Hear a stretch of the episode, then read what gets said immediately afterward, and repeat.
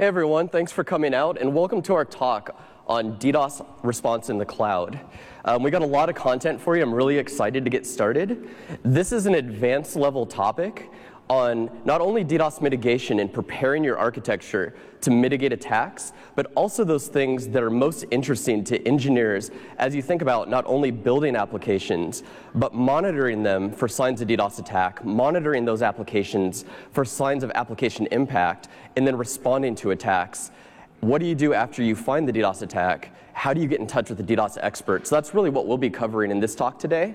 If you're interested in a more fundamental approach or um, a basic conversation about DDoS mitigation, we also have another presenter who'll be coming up right after this one, um, after this talk. Um, so my name is Jeff Lyon.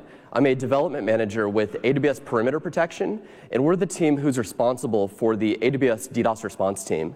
I'm also joined by Yazid Buchizdir, who is an AWS Solutions Architect, and Eric Neustetter, who is the Vice President of Technology with the Pokemon Company International. So on AWS, we think about DDoS mitigation sort of in three pillars. And those three pillars are to prepare your architecture, make sure you're using a best practices architecture that is able to mitigate the attack, monitor the application, make sure that you know when you're under attack and you know what the signs of impact are, and you know whether an attack is actually causing problems for your users.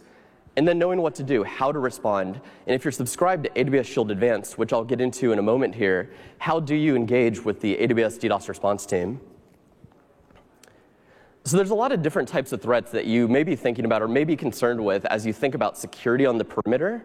And they tend to fall into three major categories, and those are DDoS attacks, application attacks, and bad bots. Um, and the one thing that you might find interesting about these three classes of attack is that all of them, with the exception of DDoS, are at the application layer. This means that you, by yourself, without having to buy any additional services for DDoS mitigation, can actually take advantage of services that we offer on AWS to mitigate these threats yourself. But on, on, with DDoS attacks in particular, it's a little bit different. You have the ability using tooling we provide to mitigate HTTP floods, but you actually rely on AWS to protect you against those network and transport layer attacks. And these are the types of attacks that you may have had to traditionally mitigate yourself when you were on premise, but now expect to be handled for you because you've moved your application to the cloud.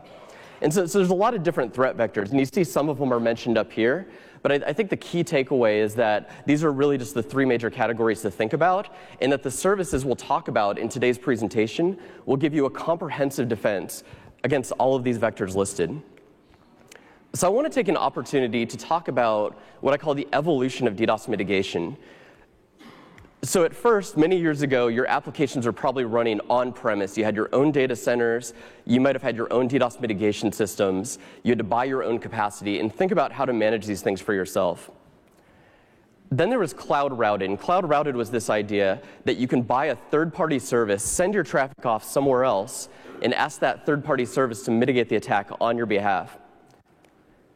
And today on AWS, you get to take advantage of what we call cloud native, meaning that the DDoS mitigation to protect your application against impact is built fully into the AWS global infrastructure.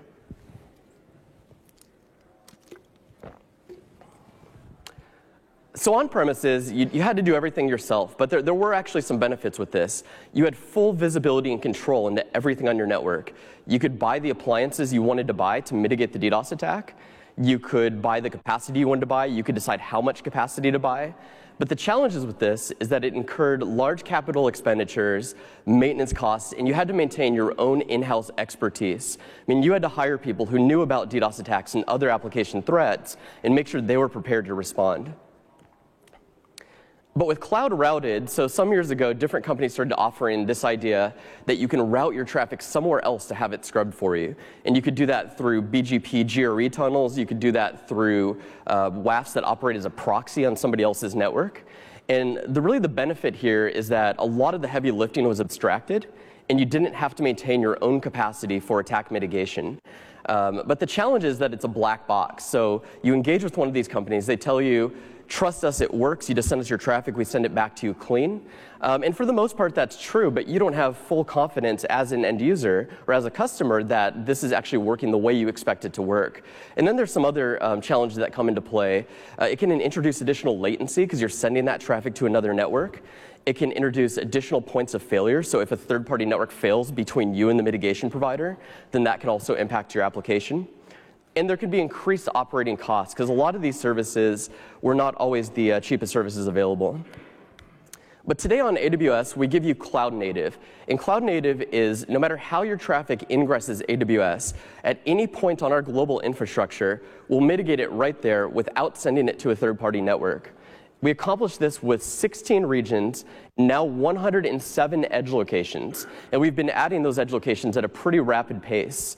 Um, so that actually gives you the ability to take advantage of capacity not only in the region where you're operating, but using services like CloudFront and Route 53. It gives you the ability to tap into all of that capacity we have across the world. Um, and this gives you all of the different capabilities that you require for attack mitigation without undifferentiated heavy lifting. Or another way of saying that is without doing things that don't add value for your business. So if you're not an infrastructure company, there's no reason that you should have to think about these things or manage them.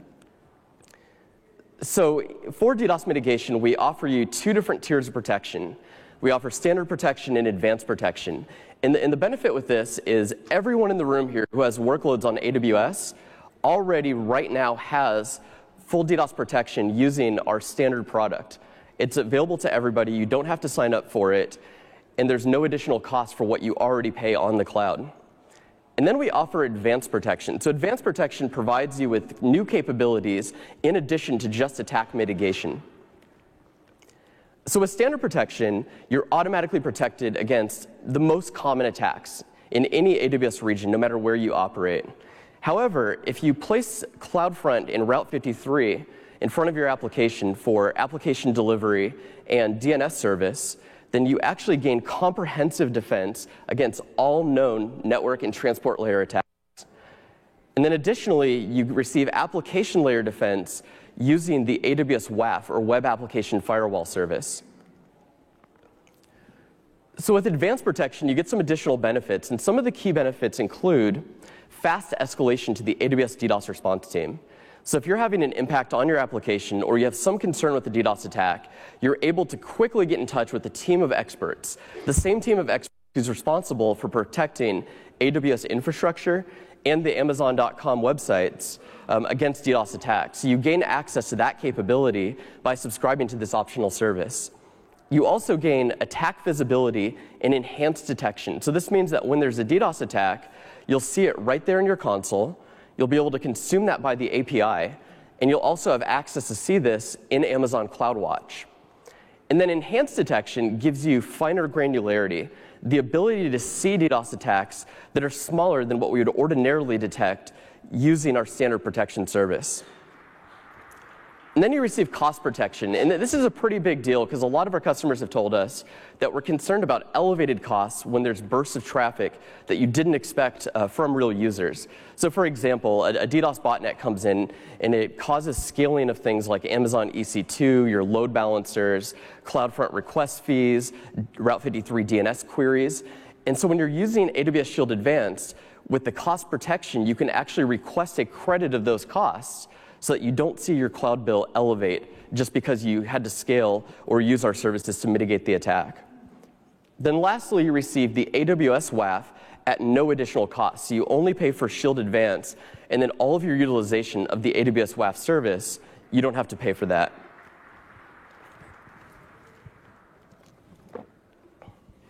So I'd like to tell you a little bit about how all this works under the hood. And so I'll tell you about our defense in depth. Um, so we mitigate attacks at multiple different layers throughout our network and across our services.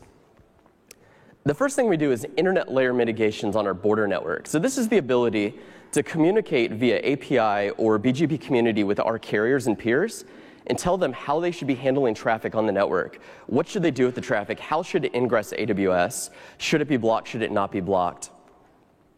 And then we also offer network layer mitigations. And network mit- layer mitigations take advantage of a DDoS mitigation system that we've built called Blackwatch.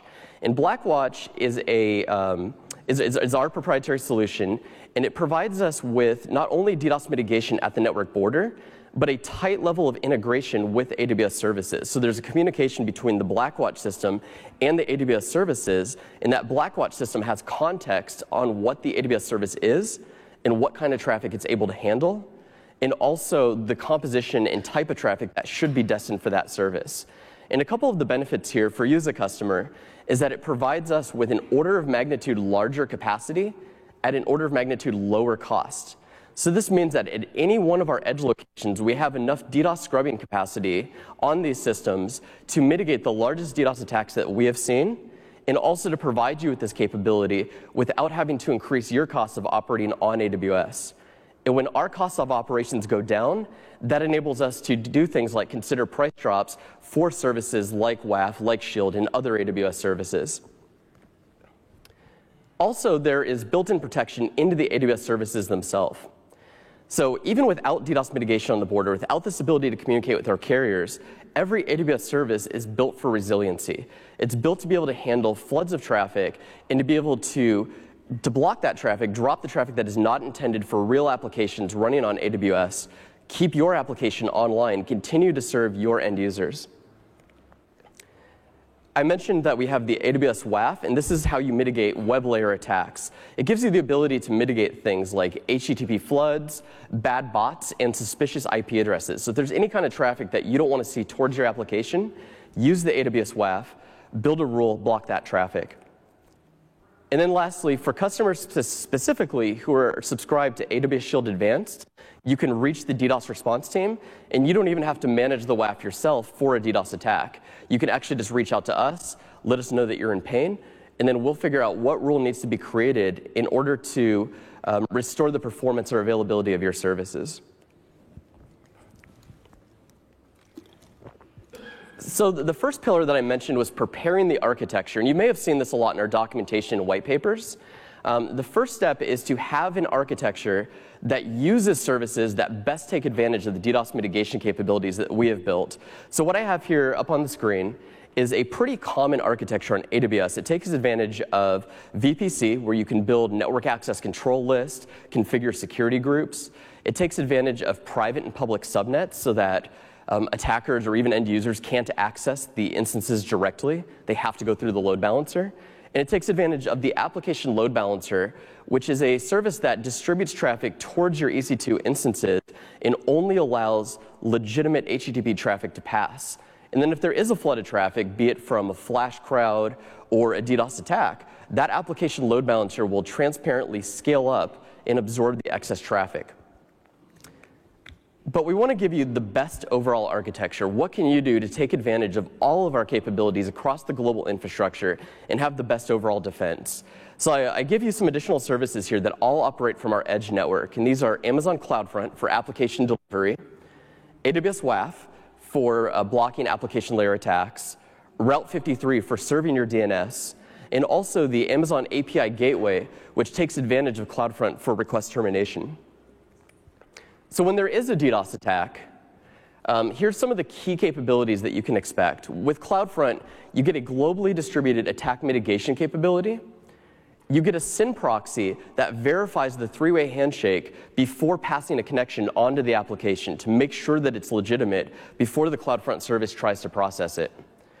And lastly, you get a Slowloris mitigation that reaps long-lived connections. So if a connection is open for too long, and we believe that it's potentially a DDoS bot, we're going to close down that connection. But we're going to do this in such a way that it first closes down the ones that are most likely to be DDoS bots and holds open those good, valid connections.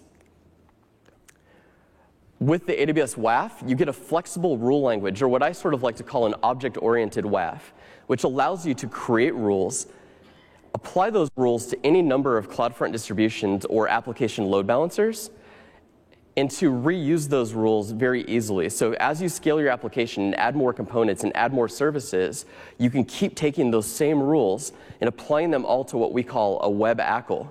And so every rule that's in a web ACL will actually be enforced against every resource that is associated to that web ACL. So it makes managing WAF at scale very easy for you.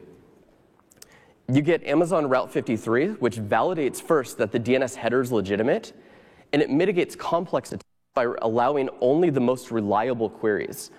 And so when we say reliable queries, think about all of the DNS queries that you expect to come into a DNS service. You expect them to come from your real users, from resolvers that we expect to see at volumes of traffic that are normal for DNS, and we expect them to have header compositions that make sense. And this is just a few of the many attributes that we use to evaluate that traffic. So the traffic that looks to be most like a DDoS attack gets a low priority.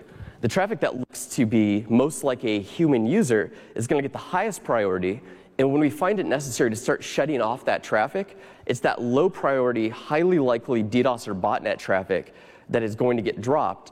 Your real users that are making DNS requests will continue to be served. So, with that, I'll actually go over to our demonstration.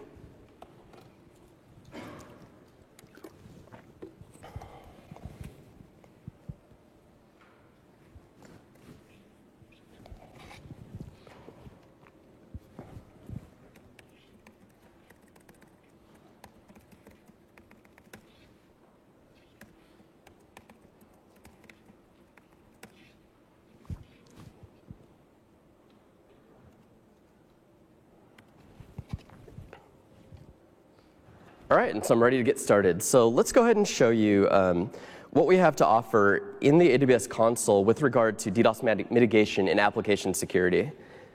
So I'll start out by showing you the AWS WAF and AWS Shield console. So on the left-hand side of the screen here, you see that you have the ability to create match conditions that go into AWS WAF rules. You have the ability to create rules, and then you also have the ability to build web ACLs that contain your rules and have resource associations. Um, and so that's available to you even if you decide you don't want to purchase AWS Shield Advance. You're able to use with CloudFront and ALB the AWS WAF product to defend against application layer attacks. And that includes all kinds of different application layer attacks, not just DDoS. Um, and I want to show you something else that we just launched yesterday that you might find really interesting.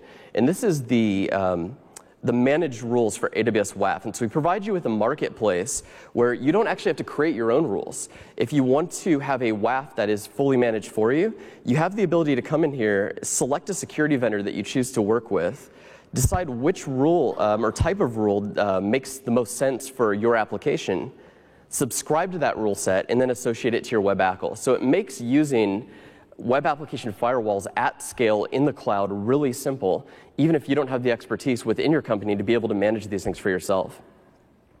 But I want to jump over to AWS Shield and show you how all of that works. So this account is already subscribed to AWS Shield, so I don't have to do anything. If you weren't subscribed, you'd be given the option to sign up, agree to some pricing terms, then everything would be good to go within a few seconds. And you see that I already have some resources that are protected with AWS Shield, and I'm just going to add, um, add another one to show you how easy it is. I'm going to add a CloudFront distribution. And I'm going to take that CloudFront distribution and I'm going to associate it with one of the AWS WAF web ACLs. And this is something that gives you application layer attack visibility. So if there's a layer 7 DDoS flood, we're able to um, detect that additionally with the AWS Shield Advanced service. Um, network layer DDoS attack mitigation is already enabled, so I'm just going to click Add Protection to Resource. And you see that that happened automatically. And so when there is a DDoS attack, you have the ability to see the incidents right here in the console. Uh, I'll go back to that in a moment when I do my attack demo. Um, but I also wanted to show you this, and this is the global threat environment. And the global threat environment is something we just launched this month, which gives you the ability to see not only the DDoS attacks that we've detected against your resources, but every DDoS attack that we have seen across Amazon summarized into the console. And the reason this is really useful is maybe you want to validate some things that you saw in the media or you saw a threat report. And you want to see, is Amazon seeing that same kind of traffic? Or you just want to try to get a sense of how is the global threat environment, um, how is it relative to the, to the attacks that you're seeing in your incidents panel? So that's the overview of, of, these two services. They all operate from the same WAF and Shield console, and it's really quite intuitive to manage, add resources, create new rules. But what I would like to do is um, show you how I monitor for DDoS attacks. So with AWS WAF and, and separately with AWS Shield Advance, you get CloudWatch metrics. And these CloudWatch metrics will tell you if we detected a DDoS attack, and they'll also tell you what is the volume of requests that are coming into your AWS WAF. And so you can use these two sets of signals to set up alarms and engage your operator if there's any sort of anomaly to which you need to respond.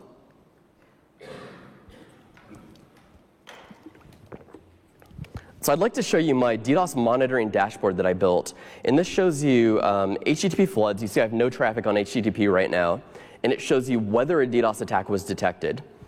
And so what I want to do is I want to attack myself to show you what this looks like when an attack occurs. Um, I have the uh, Jeff Lyon cat blog. And the Jeff Lyon cat blog, it, it's a really bad blog. The content's pretty poor. And the other reason that it's bad is that I've done nothing to optimize this. I'm not caching anything in CloudFront. I've not done any optimization in my instance. It's a very small instance. So when I attack this thing, it's going to fall over. And I need a way to be able to detect that and respond. Ideally, with your applications, you have very resilient architectures, but uh, for the purpose of the demo, I just didn't want to have to spin up too many instances to uh, flood myself.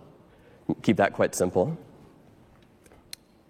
So let's flip back to CloudWatch here. I'm going to go off screen and actually launch the attack. Then you'll get an opportunity to see how this all works.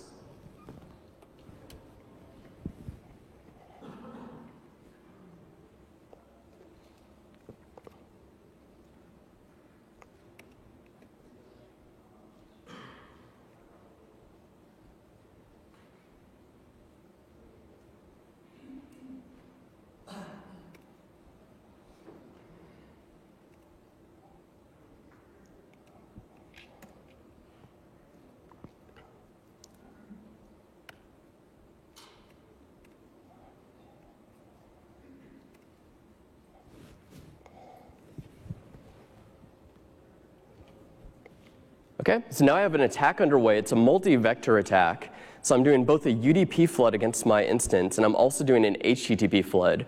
And you can see the HTTP flood. I have the server top open right now, and there are a ton of requests coming in. It's driving up the load average on this server. So this server is not going to do very well if a real user is trying to access it.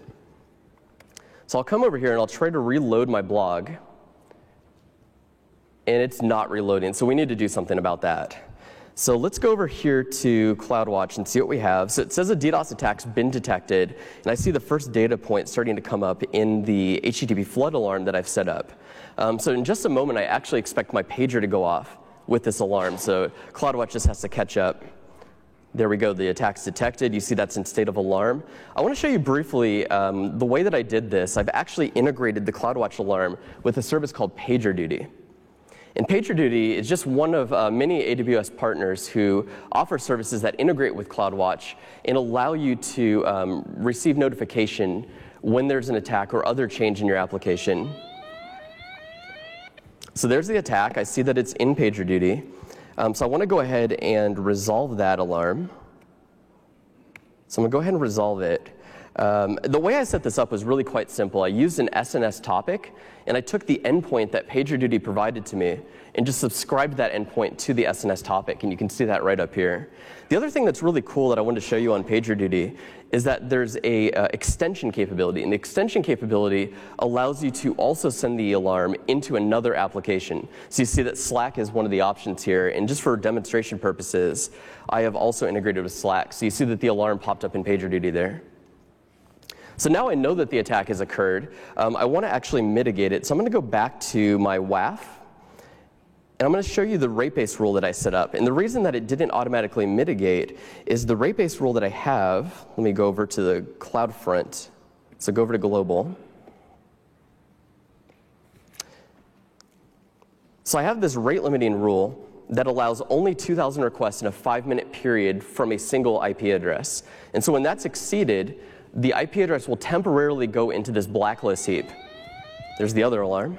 Um, and you can see all of these IP addresses were identified as being bots, but they're not being blocked right now. So I need to take care of that. I'm going to go over to my web ACL. I'm going to click on Shield Demo, ACL, which is what I called it. Click on my rules. edit the web ACL, and I'm just going to switch that to block mode. So now that, that rate limit rule is now beginning to block requests. So the next thing it's going to do is go in there and start blocking those IP addresses that were identified as being bad IPs. And then you can see here in the uh, Shield console that the UDP attack that I launched is also being detected. Um, so you get a, a red, um, red numeral there next to incidents. You get this red box that says, okay, there's an attack with mitigation in progress. And then you also have the ability to click here on the affected resource and see a summary of the attack. So right now, I don't have any summary because this hasn't populated yet. That data is still being collected. But if you look back at an older attack,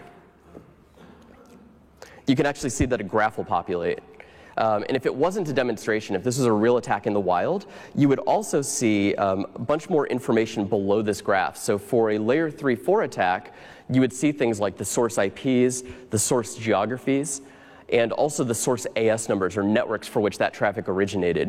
And we have some similar attributes that we can give you if we detect an application layer attack um, using our entropy detection method. So let's take a look at the server again. And the load averages are actually dropping. So let's see if my application has recovered. There we go. And so the cat blog is now loading. Um, so that's, that's all I had for my monitoring demonstration. I would like to turn the stage over to Yazid, who's going to talk to us about engagement with AWS Shield Advanced. Thank you, Jeff. Thanks, Yazid.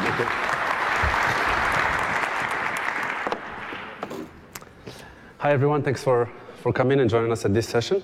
So uh, now that uh, my colleague Jeff talked about how to build resilient applications in the cloud, I'd like to do a little deep dive on what are some of the things that you want to look for and some of the things you need to do immediately after DDoS uh, takes place.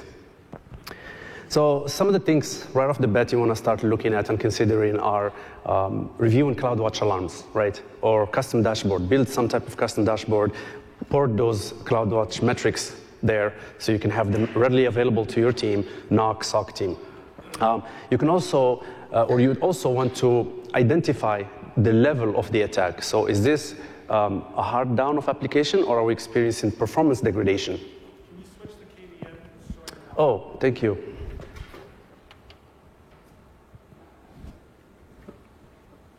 Uh, PC. Go. Thank you. Um, so some of the things you want to look for, so you um, look at CloudWatch alarms uh, centralized in a centralized fashion. You want to look for uh, or isolate or, or, identify the magnitude of the, of the DDoS. Is it uh, uh a hard application down or are we experiencing uh, performance degradation? Other things you want to look for is uh, things such as smoke screens, right? Sometimes attackers will create uh, some shiny object during the DOS attack, so you can, uh, your team gets preoccupied with, with the smoke screen while a real attack is happening elsewhere. Uh, and lastly, you get in touch with our AWS DDoS response team. Now, before you get in touch with DDoS response team, there are some key metrics that you would want to uh, look at or measure.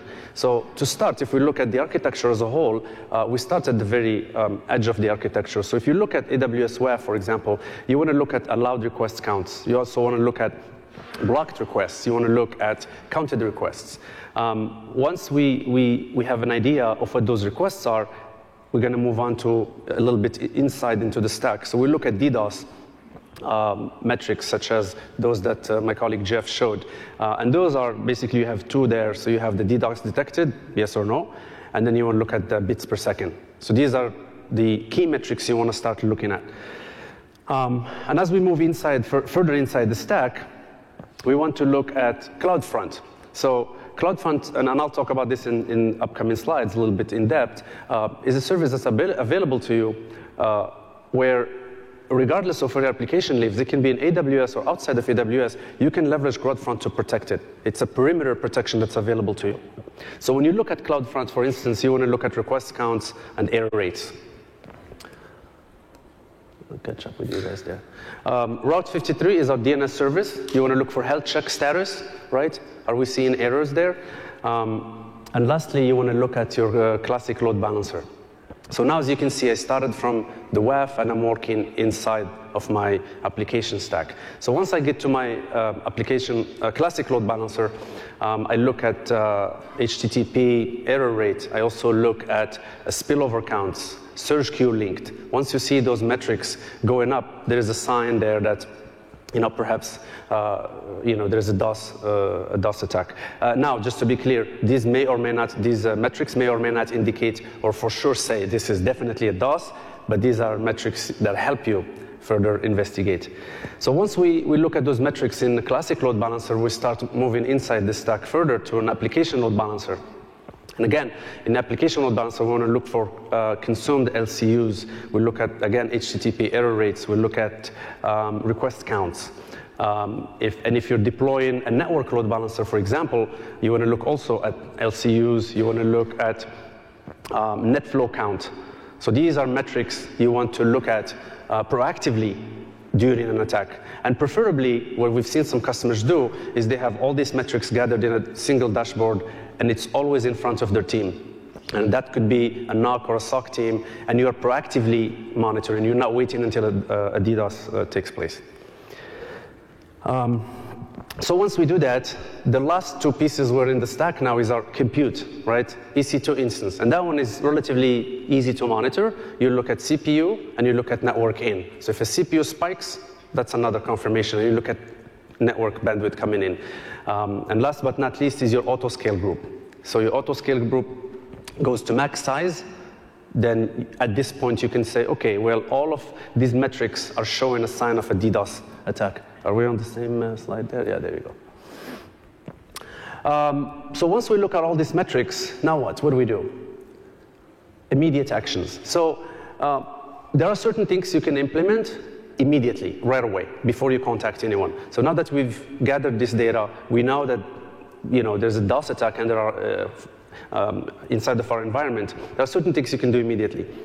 So one thing you can do is the WAF rules. So implement WAF rules immediately. So if today, if you're um, a Shield standard customer, which if you're an AWS customer, you are, um, you can add on uh, the WAF and you can configure the WAF rules. Uh, if you're a Shield Advanced, same thing. You can do the configuration yourself, or you can have our DDoS team help with that. And certain things you can do is uh, block malicious pattern or block specific traffic or look at anomalies in terms of uh, source, uh, you know, uh, IP addresses. Um, and once we, we've done those um, preliminary uh, mitigation techniques, there are a few other things you can add. CloudFront. So if you're a CloudFront customer today, you don't have to do anything. If you're not, you can actually deploy CloudFront on the fly, right? And um, we have a, a, link at the bottom there, and feel free to uh, take a picture. That actually helps you deploy CloudFront and WAF. A very, very detailed uh, architectural diagram and steps on how to do it. The other option you have available to you is you can deploy CloudFront and put it on standby and only launch it with a single click when an attack takes place. So you'll have some type of runbook for your SOC or NOC team or operations team, and they know when all these metrics have been met, and we confirm it's a DOS attack, deploy CloudFront. So you have, an op- you have a, a few options there. The other thing I'd like to highlight with CloudFront is that it's not only, it doesn't only work for uh, static content, but it also works for dynamic content. So if you have dynamic content, CloudFront can help you too. So we talked about how to build a DDoS resilient application we talked about how, what, what metrics to look for, how, what to look for specifically. Uh, and we also talked about what are some immediate actions to take. And now, let's say we've done everything. Now what? We're still under attack. It's still happening. And this is where um, you can engage with us, with our AWS uh, DDoS response team. And there's a lot of different ways you can engage with our DDoS response team. So you can engage with our team via API. You create a case via API or console, or you can pick up the phone and call our support team. But when we talk to our customers, they, they mentioned to us or, or brought a concern to us and said, hey, how can you help us reduce the time, the engagement time, right? We're under attack, there's a little bit of panic. Can we just get you know, hold of, of your uh, DRT team immediately. So we thought about it as a team and we, we came up collectively with customers with a few things that we can tweak to improve the process. So one of which was uh, case generation time, right? Instead of going through API or console, can we automate that process and make it faster? Um, the second one is a, a, a, predefined and ambiguous messaging, right? Uh, during an attack, you know, for anyone that works in or worked in a, a DDoS response uh, team, or a SOC or a NOC, you know when an attack happens, customers calls you, there's a little bit of panic, and sometimes it takes a few back and forths or emails before the message is actually uh, unified or like, hey, this is what we need. So a predefined message helps avoid all of that uh, confusion, and it's, uh, you know, a kind of uh, ready. The second one is time to escalate.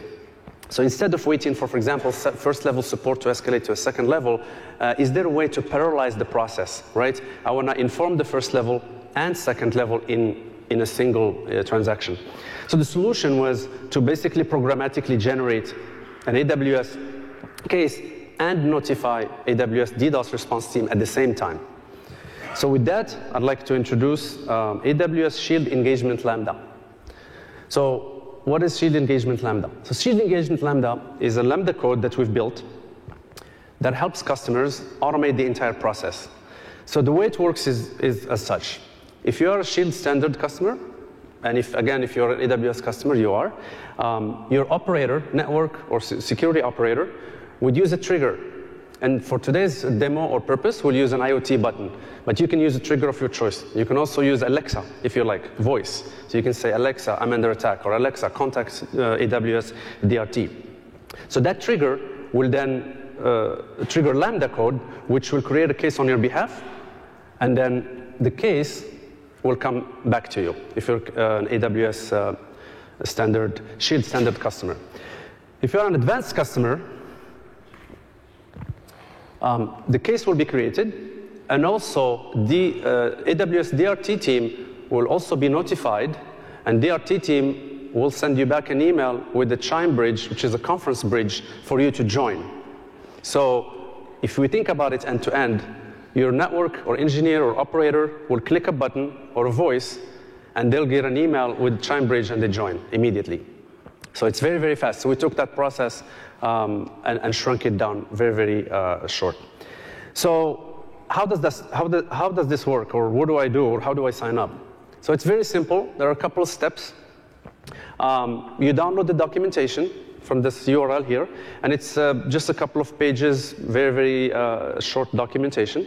You follow the instructions to create an AWS Lambda function, and just to be clear, you're not writing the code for Lambda. It's already done for you. All you have to do is copy and paste the code. So you create the function in your account, and you copy paste the code. Um, and then you configure a trigger. Again, it can be an IoT button, just like this one here that I have. Or it can be an Alexa if you have an Alexa, or you can be any trigger you prefer. Uh, you will have to configure a couple of variables, very simple, and I'll show you. You do not need to be a developer to do that, very, very simple. And then lastly, you create an IAM role that allows your trigger to talk to Lambda. So let's talk about the, the uh, configurable variables or the configuring variables that you need to do. So if you are today a subscriber to AWS Support um, Enterprise, you change the security, uh, the severity level from urgent to critical. And if you are subscribed to Shield Advanced, you change the, um, the, um, your, your support type from uh, standard to advanced. And lastly, you change the test uh, variable to on. Why would you do that? Uh, if, you, if you change it to on, what would happen is after you download your, your copy paste your code, you do all the configurations you need to do, you press the button, then the ticket will be created and come back to you, but our support team will not uh, take an action on it. The ticket will automatically close because we know it's coming from a customer that's testing. One important thing I'd like to highlight is once you conduct your test, you want to make sure you turn that back to off. Because if you keep it on, then the next time if something happens and you click, nobody will, will reach out to you. So make sure you test and then you switch the variable to off because now if you click, it's going to come as an actual request. It's urgent. Oops, sorry. So after you configure those variables, there's a couple more um, easy steps you can follow here, which are what I mentioned earlier, the predefined messaging. So there is a subject line and there is a body. This only applies to Shield Standard. If you're a Shield Advanced, you don't have to do this step. You can skip it. But if you're Shield Standard, this is a good place to modify your subject line to wherever you want to, right? Hey, we're under DOS, or here, this is our account number, please reach out to us. And inside the body, I found that some of our customers find it helpful that they actually put their security team's phone number. So what happens there is when I click a button, AWS support gets the request and also gets the callback number. So then they know who to call. So a good thing to do is to add your security team's phone number there or whoever you want to be reached, and then you can get that contact uh, quickly. Uh, and with that, I can show you a quick demonstration, which is uh, not going to be as uh, sophisticated as my colleague Jeff. But so I have a button here. Uh, it's pre-configured, right? And uh, Lambda is ready. Everything is ready. All I do is I click it once, and then I should be able to get an email notification, uh, either through my email and through the portal, and I can see the response with the ticket number. So HDMI. All right. This is my uh, portal. Support Center.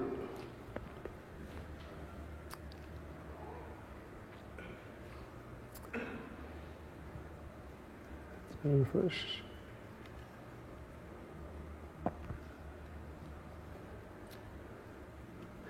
And this would be the, uh, the response that I would get.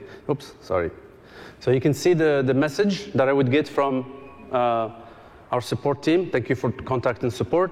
You will get a couple of questions, preliminary questions, right, to help the support team be prepared and ready. So is this a performance um, or, or, availability, right? Um, how can I test the reachability of applications? So if you can answer or just be prepared to answer these questions, again, we further reduce that time. So you're not on the phone starting from square zero. So you answer this or be prepared to answer these quick questions. And below you see the chime bridge. This is an example of a chime bridge that you will receive, and your team will just literally click and be on the phone with our DDoS team. And with that, I'd like to introduce uh, v Eric Neustetter, his uh, VP of Technology at the Pokemon Company International.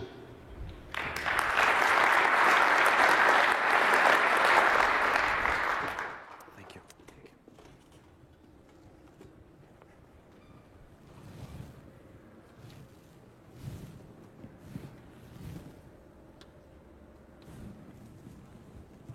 And go.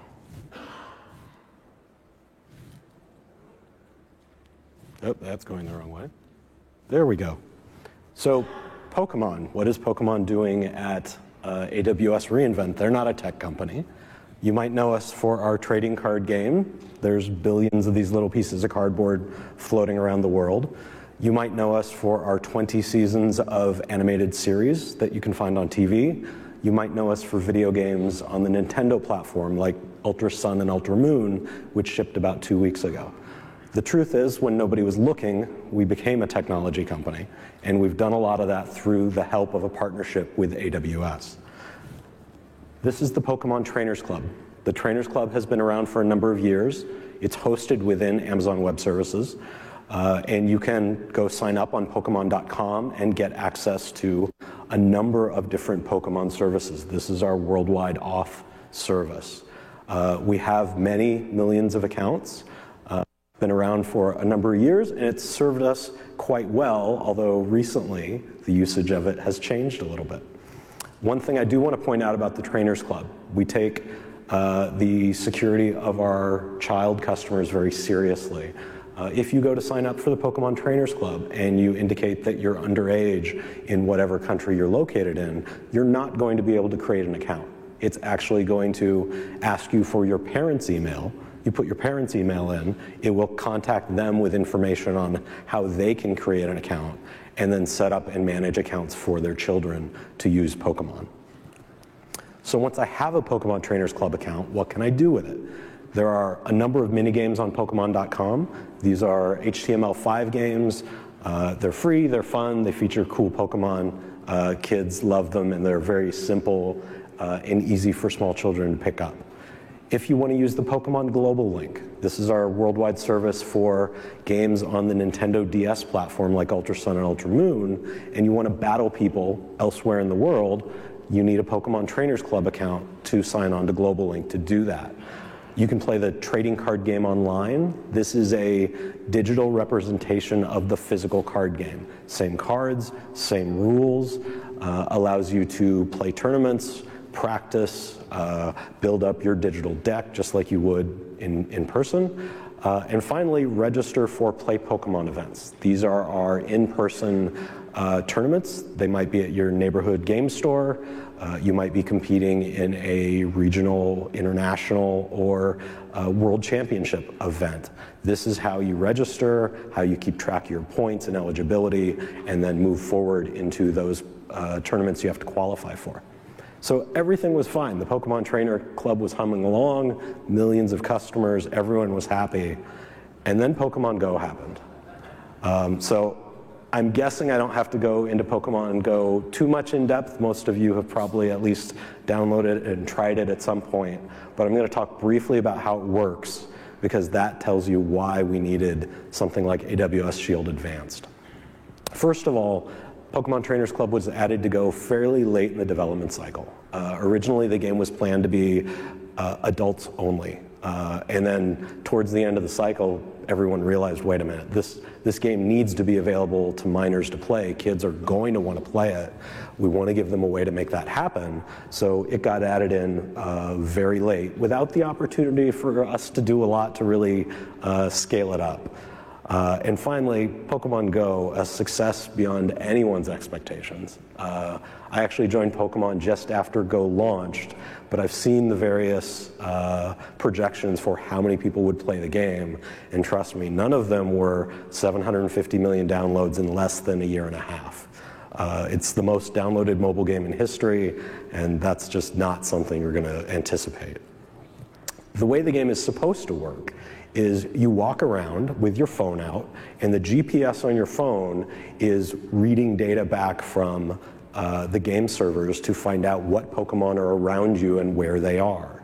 Uh, it's using real Google Map data and then overlaying the Pokemon Go game data on that.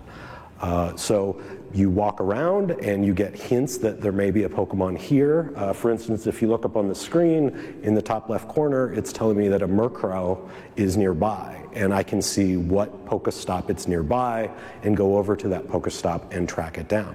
So the idea is that's how you play the game. You walk around, you discover, maybe you go up a block to find the Pokemon you want, and then realize, oh, it's over to the right, turn, walk another block, and catch it. Uh, not everyone likes to play games the way they're designed, and that leads to some of the problems that we've had.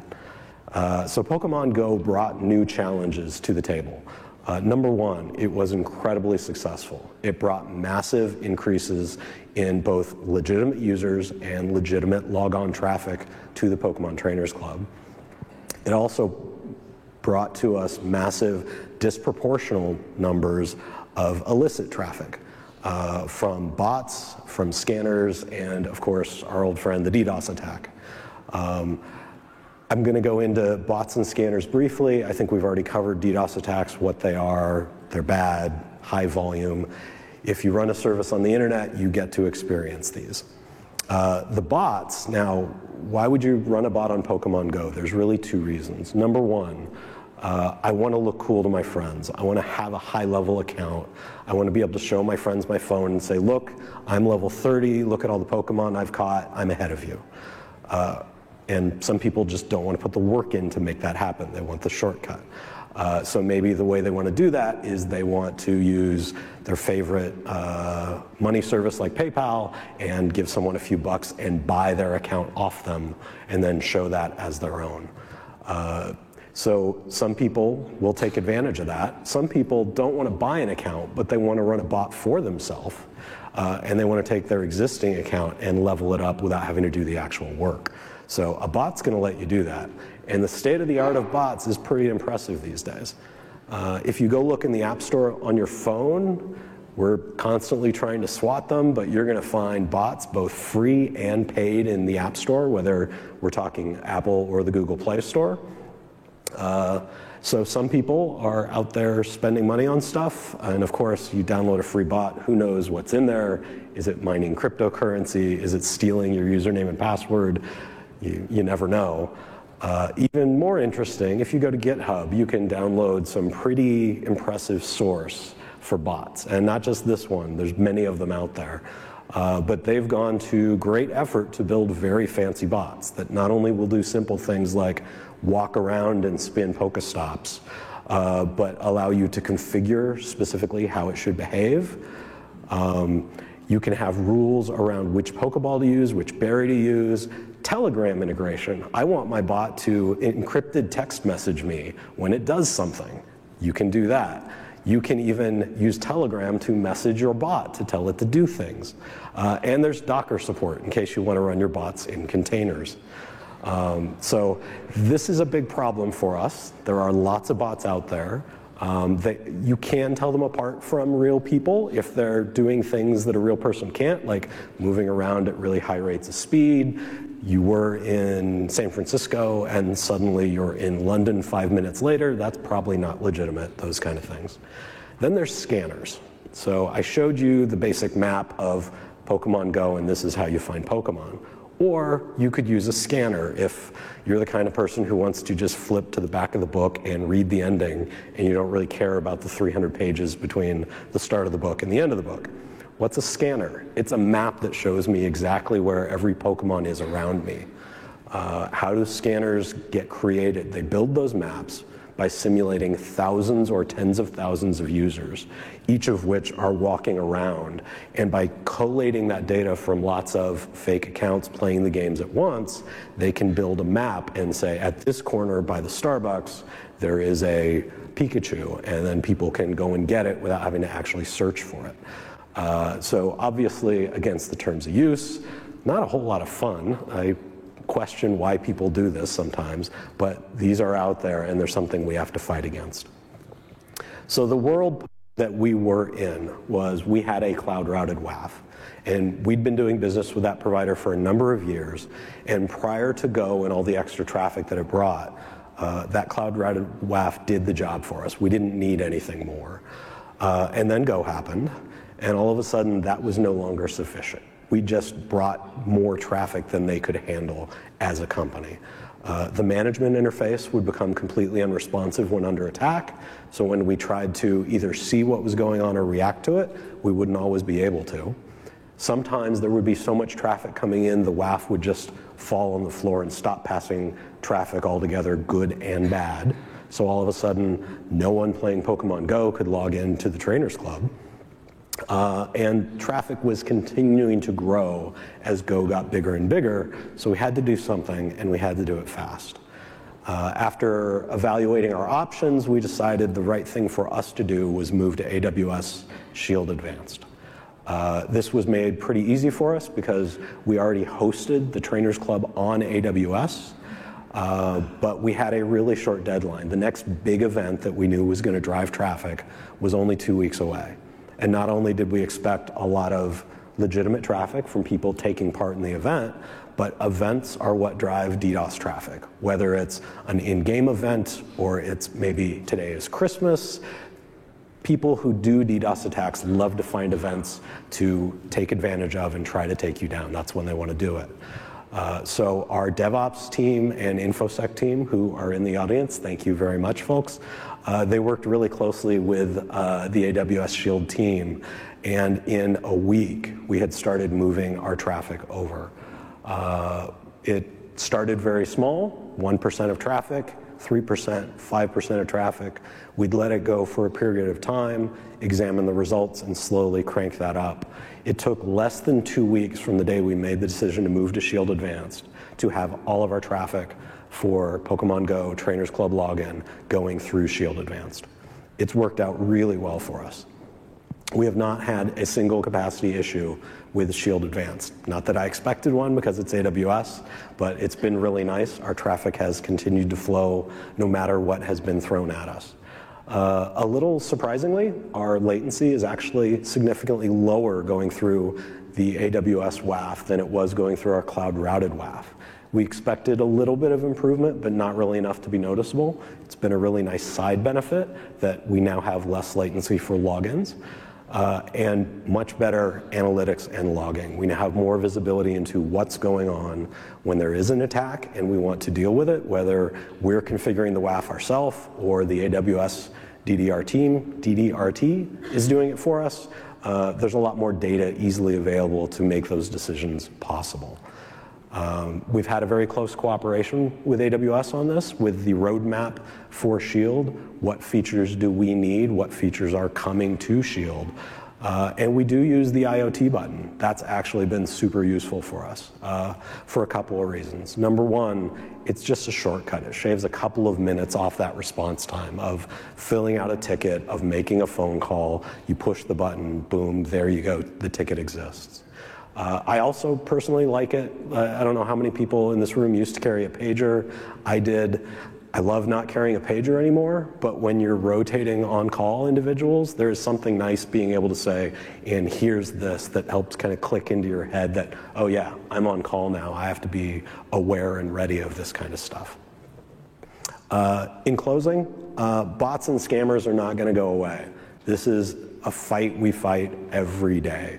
Uh, we've got a team dedicated to the security of our systems and protecting our customers and making sure that whatever kind of attack is coming at us, we're noticing it and dealing with it.